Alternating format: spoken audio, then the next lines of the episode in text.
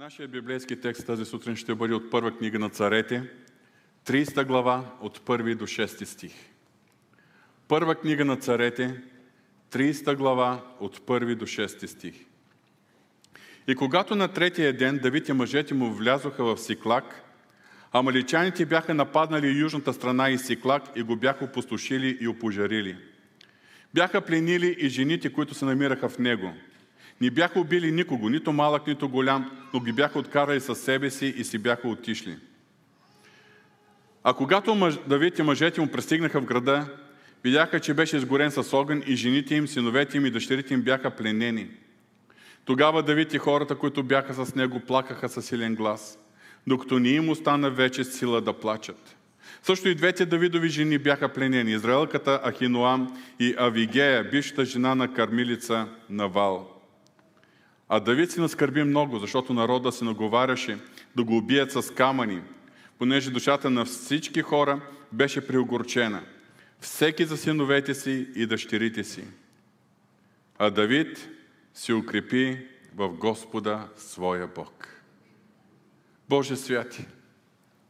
И тази сутрин ние отваряме сърцата си и те молим за помазанието Ти върху Твоето Слово. Молим Те Твоето Слово, изречено, изречено от човешки немощни устни, да бъде силно поради силата и действието на Святия Дух. Да бъде живото променящо, да бъде насърчаващо и изграждащо. Молим Те в името на Исус, помогни сърцата ни да бъдат добрата почва. За прослава на това велико име. Амин. Прочетах една от известните истории, свързана с живота на Давид и по-специално от този период на живота му, когато той все още е бягал от цар Саул. С него е имало около 600 мъже, които са го следвали.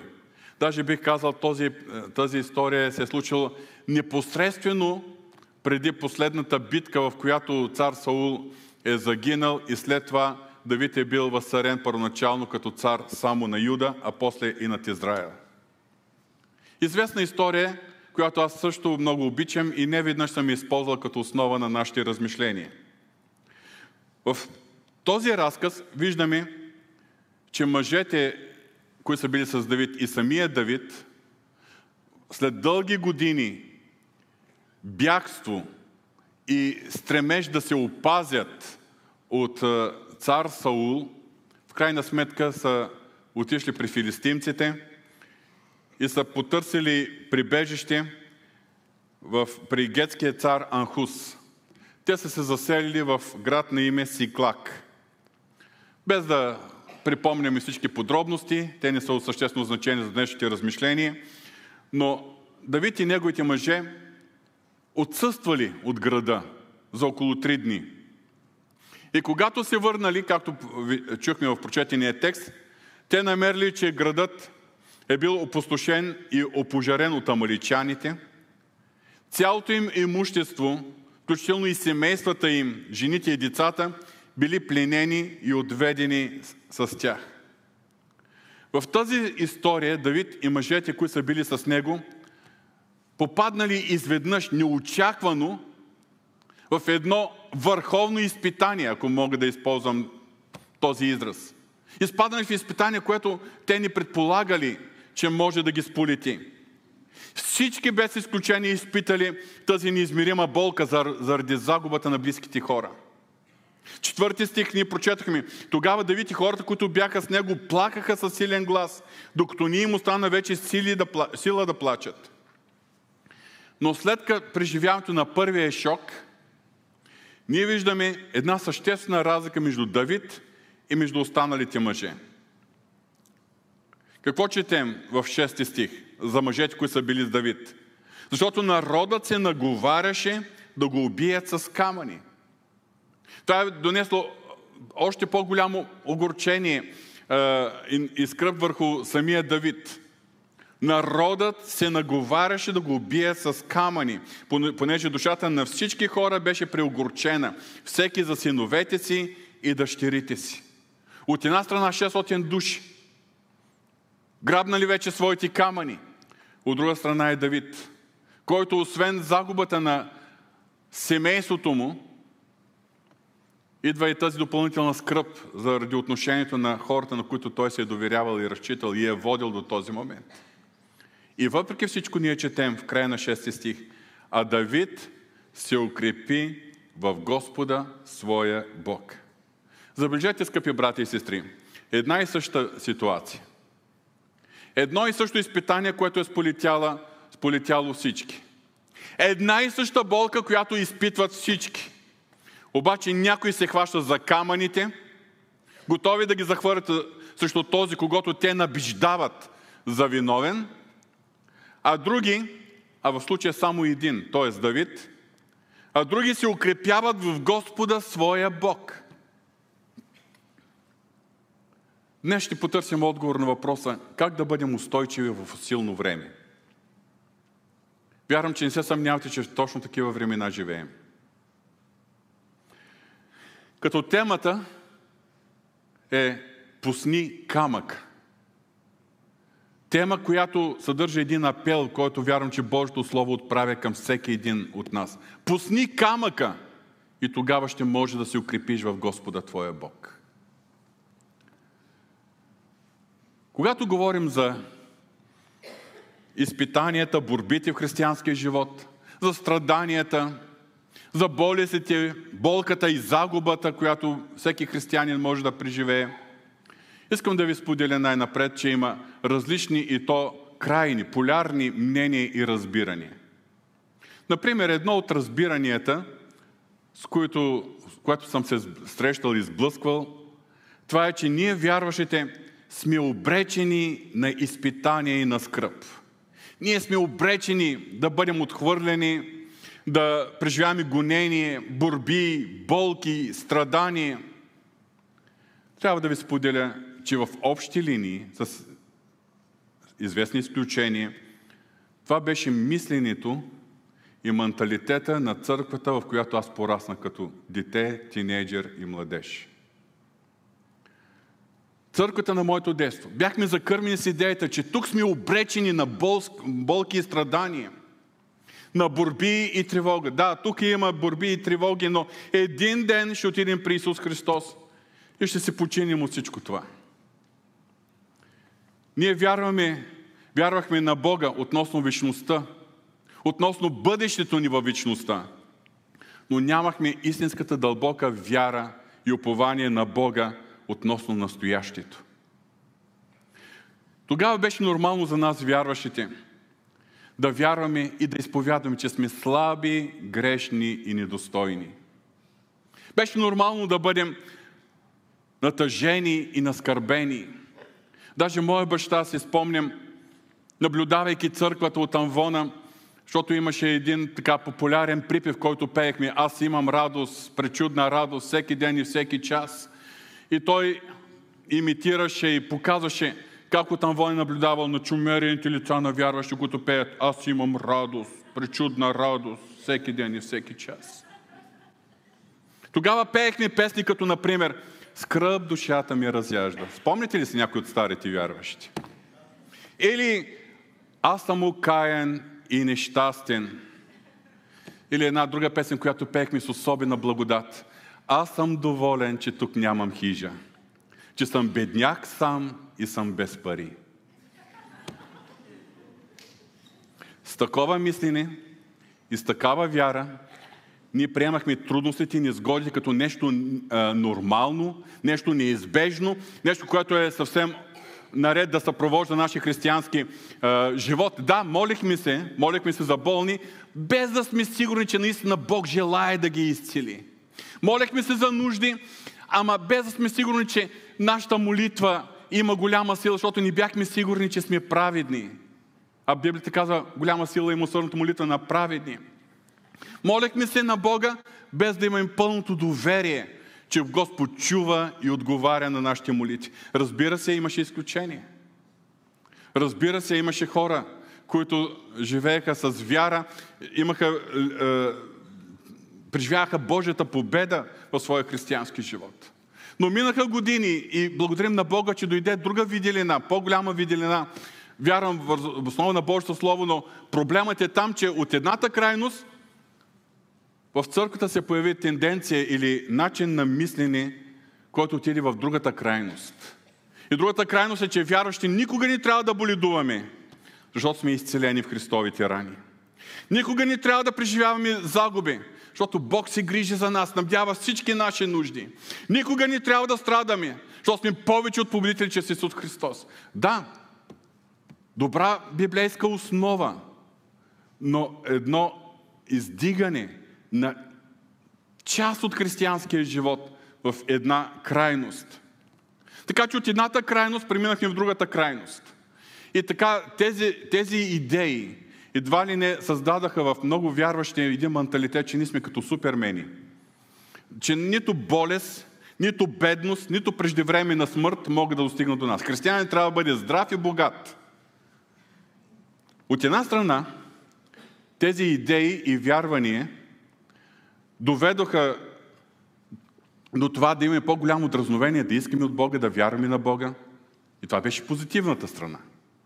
Но изведено в крайност, това доведе вече много вярващи, след като преживеят разочарование, след като вярват, а не получават, да започват да се е, да, да преживяват едно объркване и да се задават въпроси. Нали се молих, нали вярвах, защо Бог не ми отговори, защо продължавам да страдам, защо все още съм болен. А пандемията, която съвсем, от която съвсем наскоро бих казал излезахме, и още са пресни и спомените и болките, които сме преживяли, много ясно ни показаха несъстоятелността на тази крайност. Не говоря, че Бог ни изцелява, но крайността, в която така имаше тенденция да, бъдат, да бъдем въвлечени много вярващи. Каква е позицията на Божието Слово относно борбите, изпитанията, относно страданията в християнски живот? Всеки християнин, всеки вярващ преминава през различни изпитания. Всеки вярващ е възможно да преживее болки и загуби. Всеки възможност може да преживее страдание. Даже Яков пише в края на своето послание. Зле ли страда от някой от вас? Нека да се моли. Няма обещание, че задължително страдание ще бъде премахнато. Но нека да се моли. Ние живеем в един паднал свят. В един свят доминиран от силите на тъмнината. А ние знаем кой е князът на тъмнината, този, който ида само да открадне, да заколи, да погуби. И неговите сили винаги се стремят да причиняват болка, страдания, разруха. В такива случаи ние се молим, ние вярваме, ние възлагаме на Господа нашите нужди, отправяме към Него нашите прошения, очакваме Божият отговор. И имаме основание от Божието Слово, че Бог чува и отговаря на нашите молитви. Затова ние се молим и вярваме за нашето собствено изцеление, защото Господ продължава да бъде Яхова Рафа. Защото вярваме в силата на Христовите рани. Ние се молим един за друг, когато някой е болен, защото е писано, моля се един за друг, за да изцелеете. Ние се молим и вярваме Божията грижа и снабдяване относно нашите насъщни нужди. Ние се молим и търсим Божието водителство относно вашите решения и посоката в живота, която трябва да поемем. Ние се молим и търсим Божията сила, когато изпадаме в разни кризисни ситуации и когато е необходимо Бог отново да ни изведе в едно стабилно положение. С други думи, възоснова на Божието Слово, ние вярваме, че Бог не е само Бог на бъдещето. Да, Той е приготвил за нас едно славно бъдеще на небесата. Но ние вярваме, че Бог е реален и в настоящето. Бог се интересува от твоя, от моя живот, от твоето, от моето ежедневие. От това имаш ли достатъчно да сложиш на трапезата си. Бог се грижи за нас. Ние вярваме, че Той е и Бог на настоящето, който е готов да се притече на помощ и да отговори на нашите молитви. Обаче в същото време нямаме никъде обещания в Божието Слово, че ще бъдем като супермен. Че никога няма да боледуваме, че никога няма да изпаднем в трудност, затруднение, в немотия, в кризисна ситуация. И кога се случат подобни събития, има три възможни неща, които Бог да допусне. Първото, Бог може да ни избави и въобще да ни допусне. Било болест, или страдание, или инцидент, или е, изпитание от, какъвто и да, от каквото и да е естество. Бог може да ни опази, да ни защити и да ни допусне. Понякога даже ние не осъзнаваме от какво Господ ни е предпазвал. Друг път може да виждаме опасностите, да се доверяваме на Бога и Бог да ни защити, ще ни предпази. Обаче, възможно е и втора си, е, вероятност. Бог да допусне нуждата. Бог да допусне болестта, загубата, изпитанието. Обаче, когато му се доверим, Бог изцелява болестта. Бог допуска нуждата, но после снабдява нуждата. Когато му се доверим, Бог, допуска криза, е, Бог е допуснал кризата, но ни извежда от кризата. В 1 Коринтини 10 глава имаме обещание, че никой изпитание не ни е постигнало, освен това, което може да носи човек, а винаги Бог дава изходен път. Тоест в дадени моменти Бог допуска и ни извежда. Но има и трета ситуация. Бог да допусне нуждата, да допусне изпитанието. Няма да ни избави, обаче ще ни приведе през изпитанието. Ще ни приведе през това, което трябва да преминем. Той ще ни укрепи, ще ни даде сили, Неговата, благо... Неговата благо ще бъде напълно достатъчна и чрез Неговата сила ние ще можем да устоим до край. Нека да си припомним Божите думи в Исаия 43 глава. Когато минаваш през водите, с тебе ще бъда. И през реките, те няма да те потопят. Когато ходиш през огъня, ти няма да се изгориш. И пламъкът няма да те опали.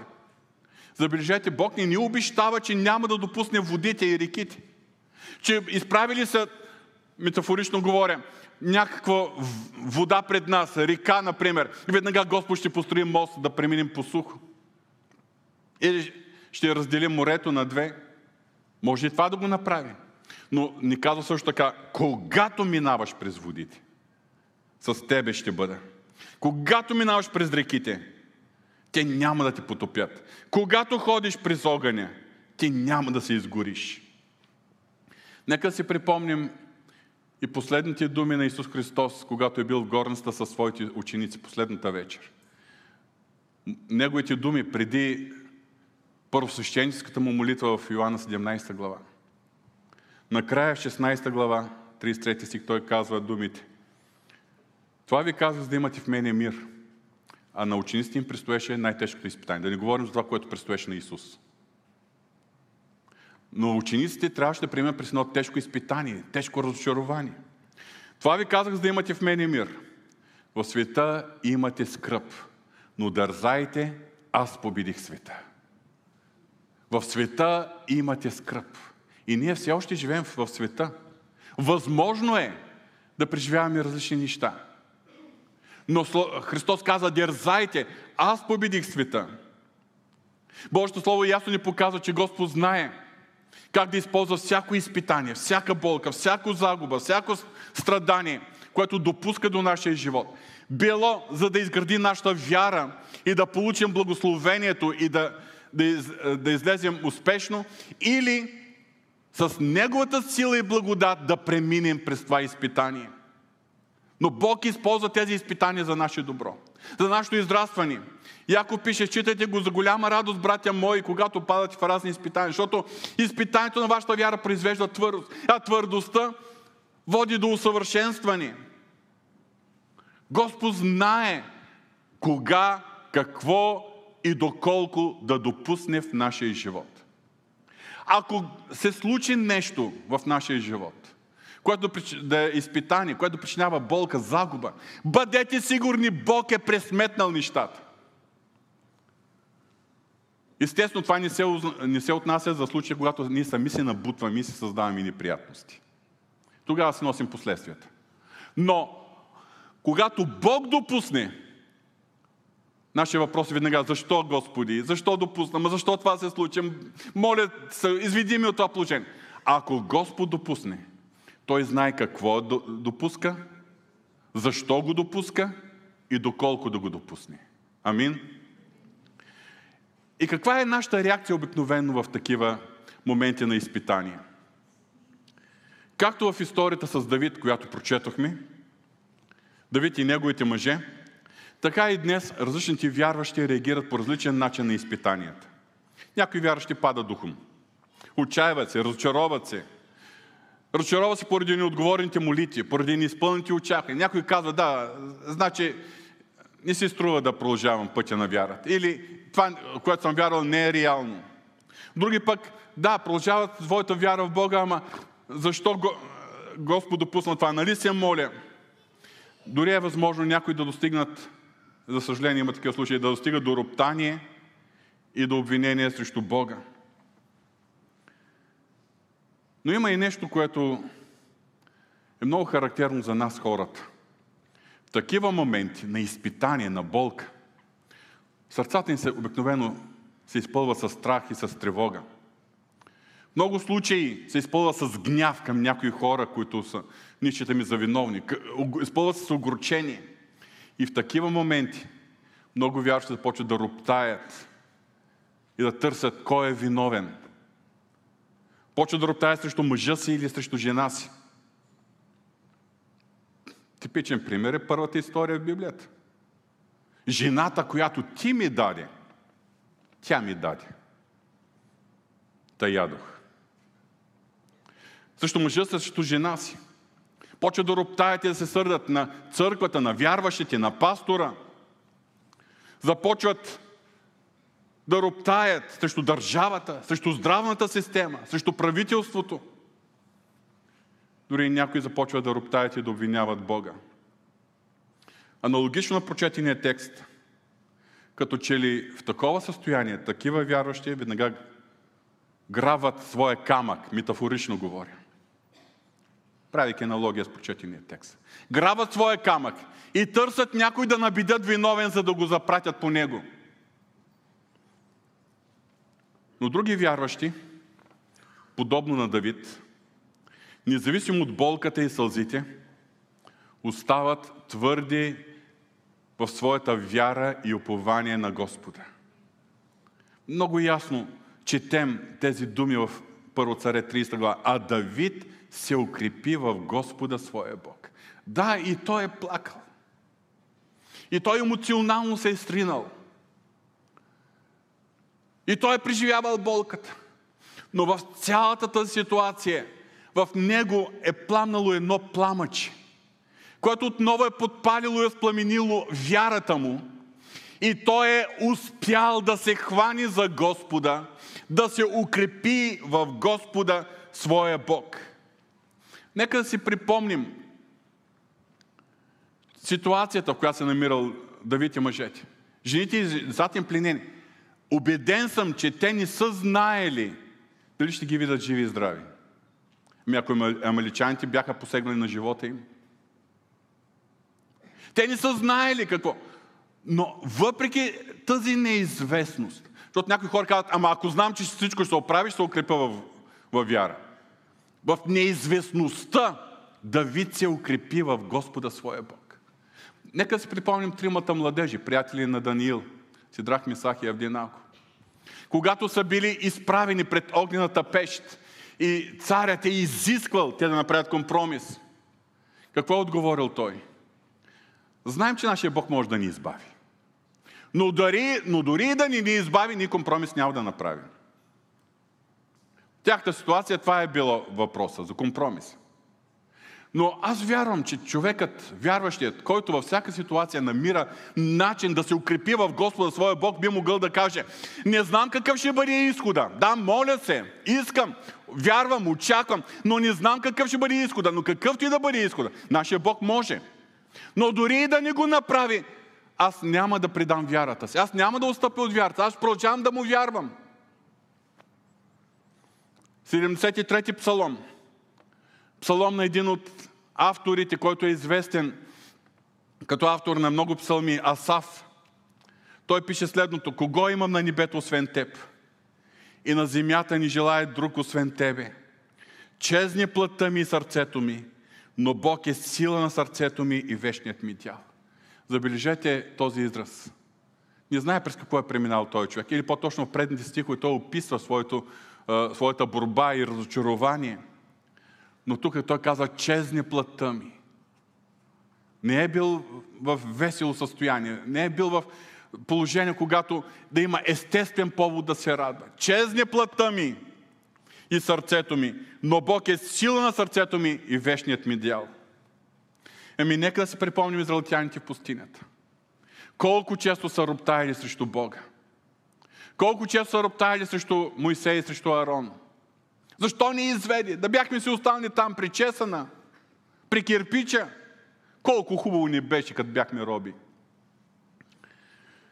Особено в един критичен момент, когато Моисей изпратил 12 съгледатели и те се върнали след 40-дневно обикаляне на обещаната земя, се върнали с два различни доклада. Тогава народът масово е бил заразен с, от неверието на десетимата съгледатели и започнал да роптае – числа 14 глава. Всички израелтяни роптаеха против Моисей и Арон. И цялото общество им каза да бяхме измрели в египетската земя. Или в тази пустиня да бяхме измрели.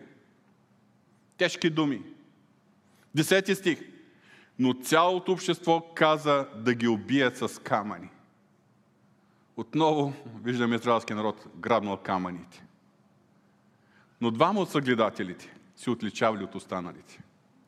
Те видяли същите укрепени градове, същите изполини, но това ни разрушило вярата им. Исус Навин и Халев. И тяхнат апел към народа бил, ако бъде благоволението на Господа към нас, тогава Той ще ни въведе в тази земя и ще ни я даде. Земя, където текат мляко и мед. Забележете, едни и същи обстоятелства, но някои хора са започнали да роптаят и са грабнали камъните – а други са стояли твърди в вярата си.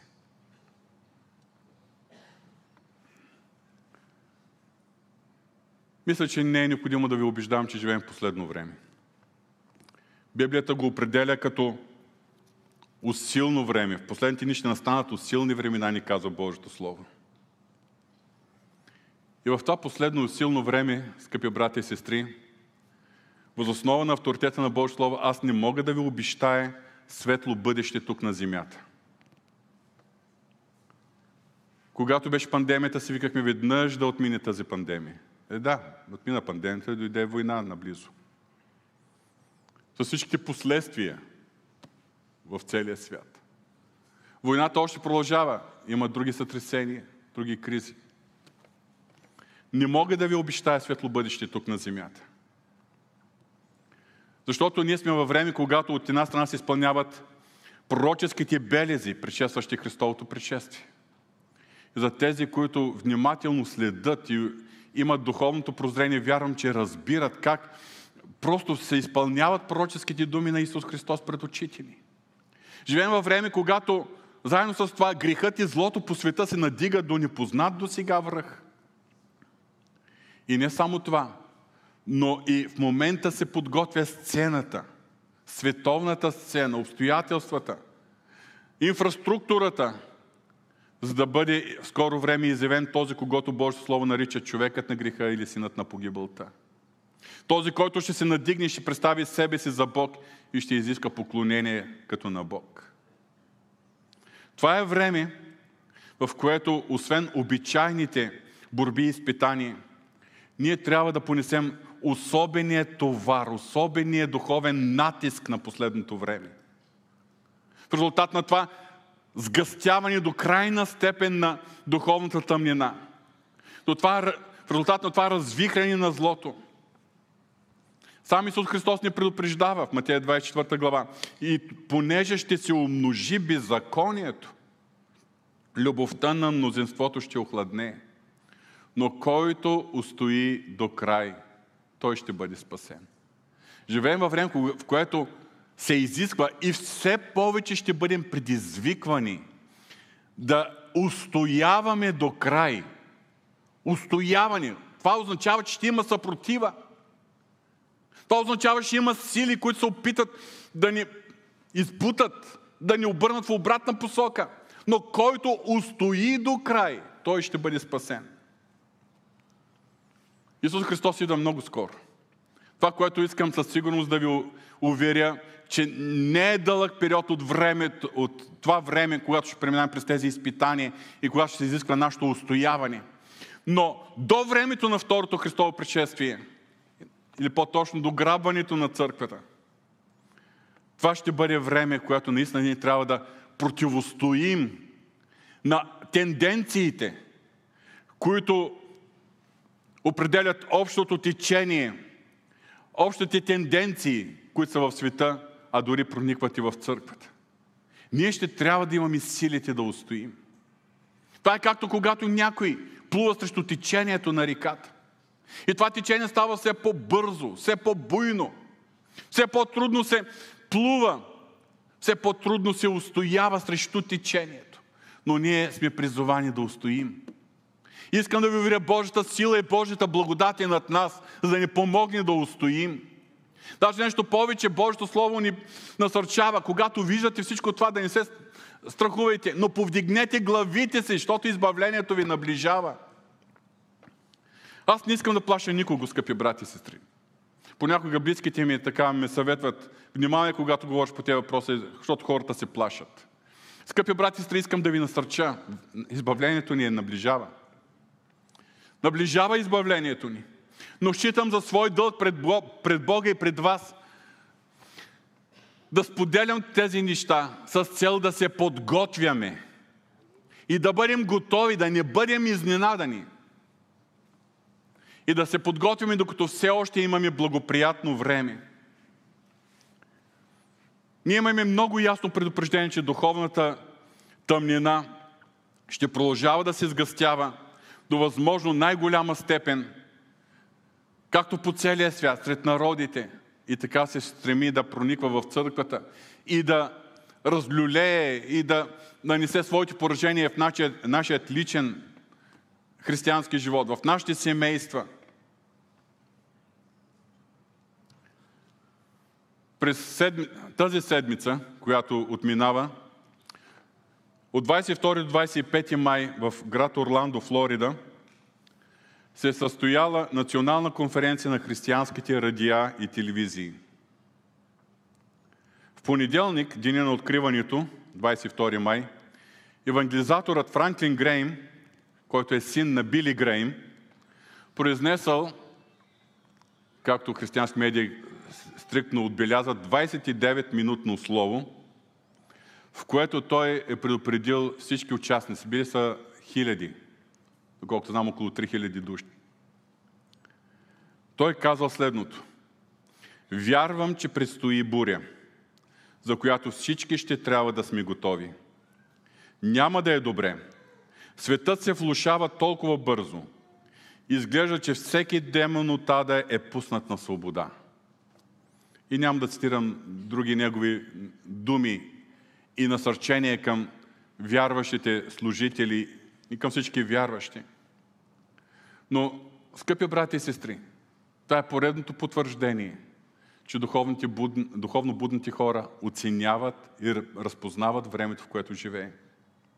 Как сме реагирали до този момент ние, вярващите, в такива кризисни ситуации? Вече имаме известен опит. Нека си припомним. До миналата година бяхме в пандемия. И ако си спомняте началото на пандемията, като че ли страхът, който обзе цялото общество и всеки ден всички стояхме да слушаме докладите на Националния оперативен щаб, като че ли този страх проникне в нас, вярващите, в църквата. Минаха месеци, мина година, след това настана едно разделение. Разделение в обществото, в страната ни – Разделение, което повлияе и на нас, вярващите, и в църквата. За и против противоепидемичните мерки, за и против ваксините, за и против сертификатите. Нека си ги припомним тези моменти. И ако аз, благодаря на Бога и за всеки един от вас, че сме в църква, в която ние не сме преживяли тези разделени сътресения по такъв драматичен начин. Между нас не съм чувал такива гласове, но следа социалните мрежи. Виждам, че социалните мрежи езика доста беше изострен тогава. И аз говорих, предупреждавах църквата в този период.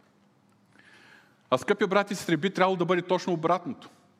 Би трябвало ние, вярващи, ние, църквата, да повлияем на света. И ако не можем на цели свят, то поне да повлияем на хората около нас. И да бъдем свидетелство за тях. Как във време, когато всички почват да се страхуват, ние имаме мир в Господи, пълно упование в Него. Как във време, когато обществото се разделя и почва спорови, дискусии, когато се използва непристоен език, ние вярваше да останем единни. Ние вярваше дори да имаме различни мнения, продължаваме да бъдем единни, независимо от различията си. Това, което най-много ми заболява от този период е, че в социалните мрежи видях вярващи да държат камъните си. И ги захвърляха срещу брати и сестри в споровете си, с езика, който използваха в своите постове или коментари.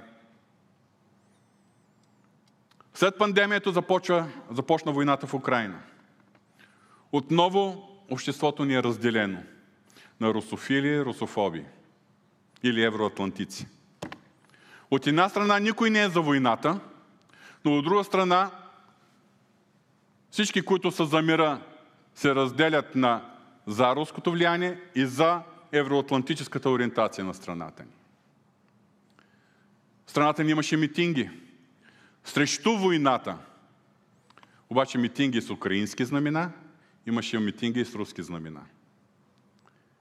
И това, което най-много ми натъжи, че в тези митинги участваха вярващи. И в едните, и в другите.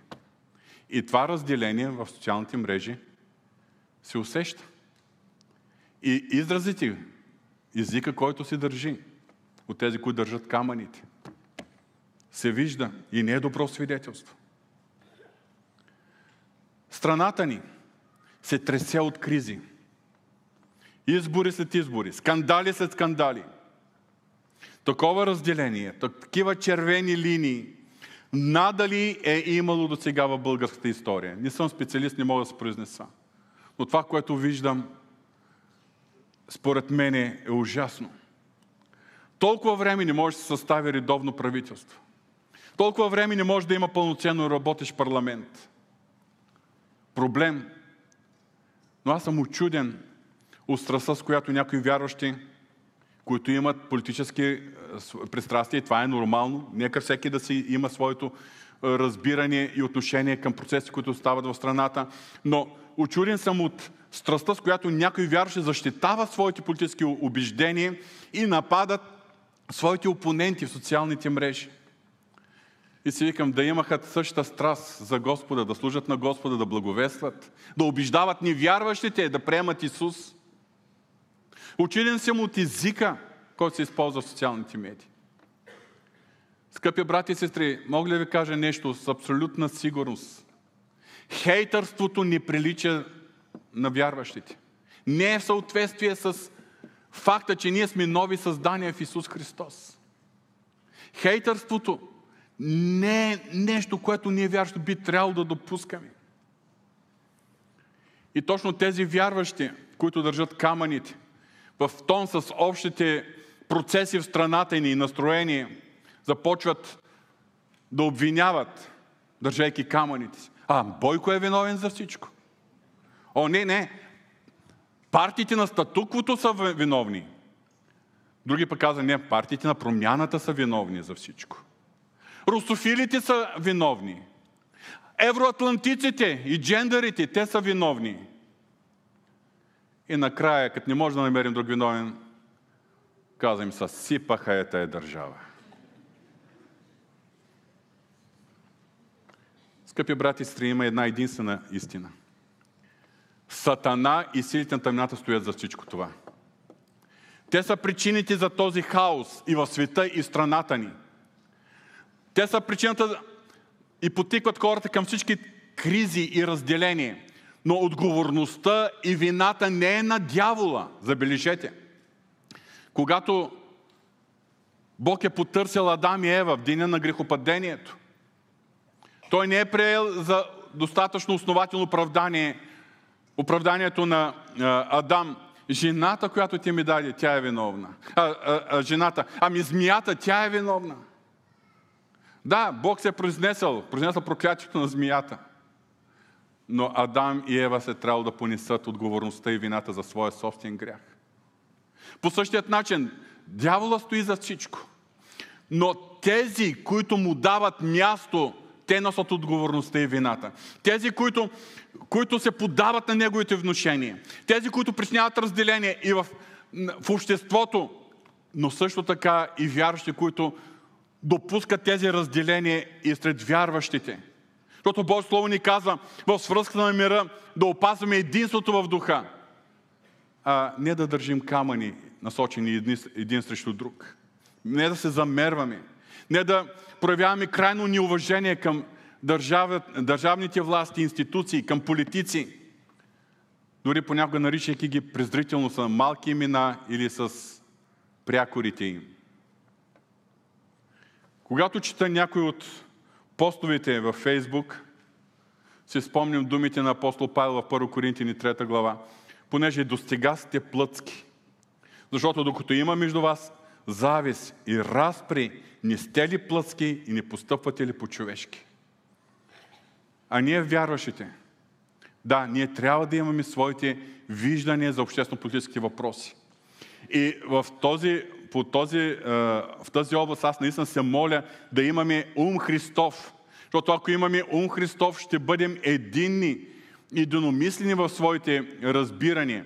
Но дори и да има различия в мненията, ние няма да допускаме тези мнения да ни разделят. Така че ние вярващи трябва да бъдем пример на останалите, когато преминаваме през изпитания, през болести, пандемия, през каквото и да е друго, че имаме в себе си мир – че имаме благодат. И наше, този мир, който е в сърцата ни, е в резултат на нашето упование на Господа.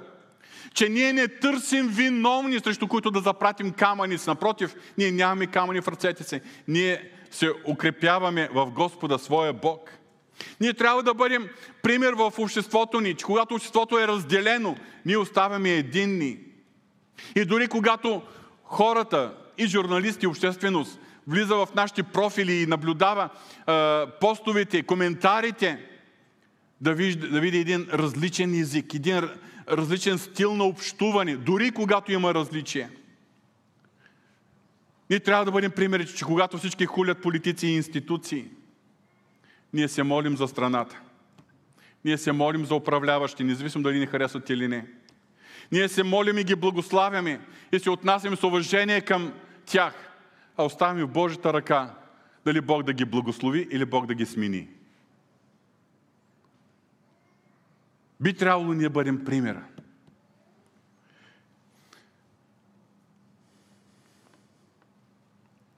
Ако в настояща ситуация и тези общи проблеми, които изборих, пандемия, война, кризите в страната ни в момента, ние постъпим по този начин. Какво ще бъде когато, ако Бог допусне и по-тежки изпитания. А ние сме последно време, усилно време. Нормално е да очакваме. Нормално е да очакваме, че си има множество още сътресения. Времената върват в тази посока. Отново ще си припомним 6 стих от нашия основен библейски текст. И Давид се наскърби много, защото народа се наговаряше да го убие с камъни – понеже душата на всички хора беше преогорчена всеки за синовете си и дъщерите си. А Давид се укрепи в Господа своя Бог. Едно и също изпитание, но две различни реакции. Камъни или укрепяване в Господа. Коя е причината за разликата между начина по който са действали Давид от една страна и мъжете, които са били с него? Коя е, как бих могъл аз в такива моменти, вместо да бъда гневен, сърцето ми да бъде изпълнено с страх и тревога и огорчение, аз вместо да грабна камъка, да мога да бъда укрепен в Господа своя Бог. Първата важна истина е, ти се нуждаеш от Исус Христос. И ако има някой, който ни слуша и все още не е приел Исус, не е последвал Исус чрез вяра. Ако има някой, който все още няма увереността, че греховете му са простени и че е новороден чрез Божията благодат, Сега е времето да направиш тази крачка. Не отлагай. Не отлагай. Първата стъпка е да имаш Исус в живота си. Моята апел и моята покана, поканата на Божието Слово е днес, ако чуеш гласа му, не закоравявай сърцето си. Обаче за всички, които са повярвали, включително ако някой днеска направи тази стъпка, да приеме и да последва Исус Христос. За всички, които са повярвали, искам да ви посоча нещо изключително важно. Подготовката за такива моменти е сега, когато всичко ни е наред и когато не сме в, в такива изпитания и не преживяваме такива бедствия. Забележете, тези 6, около 600 мъже, които са били заедно с Давид, са имали опит в битките, печелили са военни победи, но никъде не четем, че са търсили Божието лице така, както Давид го е търсил. Вероятно, те са чували неговите псалми и песни. Вечерка се съберат.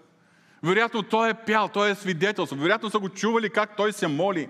Виждали са поведението му, дух, е, духовният му купнеж за Бога. В групата даже имало свещеник на име Авиатар. Обаче, това, което отличавало Давид от всички останали мъже, или това, което е липсало на всички тези 600 мъже, точно това. Сърцето на Давид, което е купнело за Бога и за личната връзка с Бога. И забележете, това се изгражда преди да дойде моментът на изпитанието. Ако някой си мисли, че като дойде момента на изпитанието, тогава ще се хвана за Господа. Сега ще си карам по така. Ама тогава. Не, тогава няма да успееш. Най-вероятно няма да успееш. Сега е времето да се хваниш за Господа. И когато настъпил момента на изпитанието, 600 души били неподготвени, един е бил подготвен и успял да се укрепи в Господа своя Бог. Когато един вярващ не поддържа близо с Бога или губи Бога от своя духовен поглед, своето духовно прозрение, като настане такъв момент, той вижда хора около себе си. Този е виновен, онзи е виновен. Обаче, ако човек е фокусирал, или както ни пише посланието към евреите 12 глава, да отправим своя взор към Исус, начинател и усъвършителят на вярата ни, така да тичим през прилежащо пред нас поприще. Тогава ние няма да виждаме хората, и няма да се интересуваме кой е виновен. Ние знаем, последно време сме, Бог го е допуснал, аз имам Господа, Той е моето прибежище. И за да може да сме готови за изпитанията, за предстоящите предизвикателства, времето за подготовка е сега, докато всичко ни е наред. Докато все още е благоприятно време. Сега Бог ни подарява това време, което ние не знаем колко дълго време ще трае но е време да се, за, така, да се укрепим здраво в Господа. За да можем, когато дойде изпитанието, да останем силни, устойчиви и непоклатими. Съвсем набързо, за тази цел, на първо място, направи трите основни християнски дисциплини твой абсолютен приоритет. Това са Словото Божие, молитвата и общението с вярващите. Трите основни християнски дисциплини. Ежедневно хранени с Божието Слово. Защото ние се нуждаем да бъдем твърди във вярата, в Словото. Ние се нуждаем да познаваме Бога така, както е изявен в Словото. Ние се нуждаем тази, да имаме тази устойчиво в нашата вяра, която е разкрита в Словото. Ние се нуждаем от истината, да познаваме истината, да живеем в истината, да отстояваме истината. Заедно с това, ежедневната лична молитва, молитвената връзка с Господа. Оттам идва нашата сила. Силата ни не е в нашите мускули и в нашата мъдрост. И ни споменават колесници, други коне. Не в това е силата ни. Силата ни е в Господа. И Давид, който е купнел, е имал лично общение с Бога, виждате каква разлика в неговия живот спрямо останалите. По същият начин, ние се нуждаем от, тази, от това ежедневно общуване с Бога. От връзката с вярващите. Да, ние се нуждаем да посещаваме богослуженията, но не само да посетим богослужението и да си отидем. Ние се нуждаем да имаме здрава връзка помежду си. До всеки човек да има друг човек, друг вярващ, че като настане някакъв момент да има на кого да позваниш. Да знаеш, че този човек, на когото позваниш, ще се моли за теб, ще те подкрепи, ще те насърчи. Няма да разнесе пред другите. Но ще ти бъде опора. Словото ни казва, нека се грижим един за друг, така че да се поощряваме към любов и добри дела, като не преставаме да се събираме заедно, както някои имат обичай да престават, а да се увещаваме един друг, толкова повече, колкото виждате, че денят наближава. Ама колкото наближава денят, ние ставаме все по-заети и по-заети. Нямам време. Не, толкова повече ние се нуждаем да бъдем заедно. И ако Бог допусне изпитание до някой от нас, всички, които сме около Него, да го подкрепим. Ако Бог допусне изпитание до църквата ни, до, до страната ни, да бъдем заедно, сплотени и така да, да приемем всичко из Божията благодат, да устоим до край. Не на последно място по важност, не допускай компромиси. Греховни компромиси в живота си. Грехът и компромиси ни удалечават от лицето на Бога. Удалечават ни от Неговата благодат и сила. А ние толкова много се нуждаем. Ние нямаме духовен интерес от това да живеем компромисен християнски живот. И още нещо. Не пренебрегвай ролята и значението на малките изпитания. Защото Давид, преди да се изправи пред Голят, е имал възможността да се изправи пред лъв и пред мечка. Не си е задавал въпроса, Господи, защо допусна тази мечка пред мене, пред стадото ми? Господи, как ще се опазя, от този лъв, ще опазя стадото си от този лъв? Не, той е действал. Приборил се, победил ги е и всяка духовна победа увеличава нашата сила и ни подготвя за следващата победа. Всяко малко изпитание ни подготвя за следващото по-голямо изпитание. Някои си казват, ама като дойде този момент, аз ще успея. А, няма да стане. Ако в малките изпитания си се провалял. Пък когато се проваляме в малките си изпитания, Бог допуска поправителен изпит. Отново и отново и отново, ако ние не се справяме и не действаме като вярващи, като християни. И така, когато сега всичко ни е наред, е времето за нашата подготовка.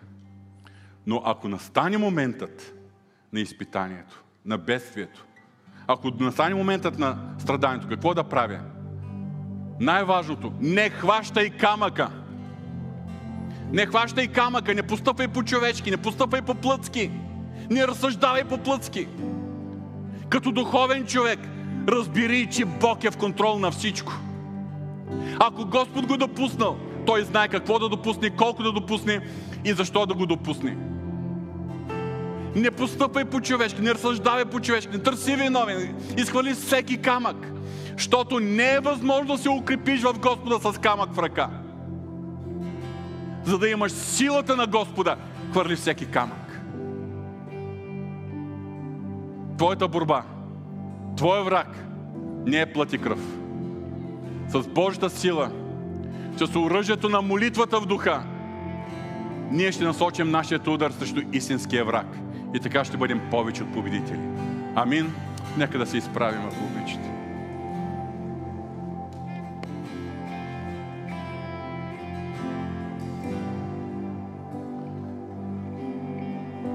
Господи,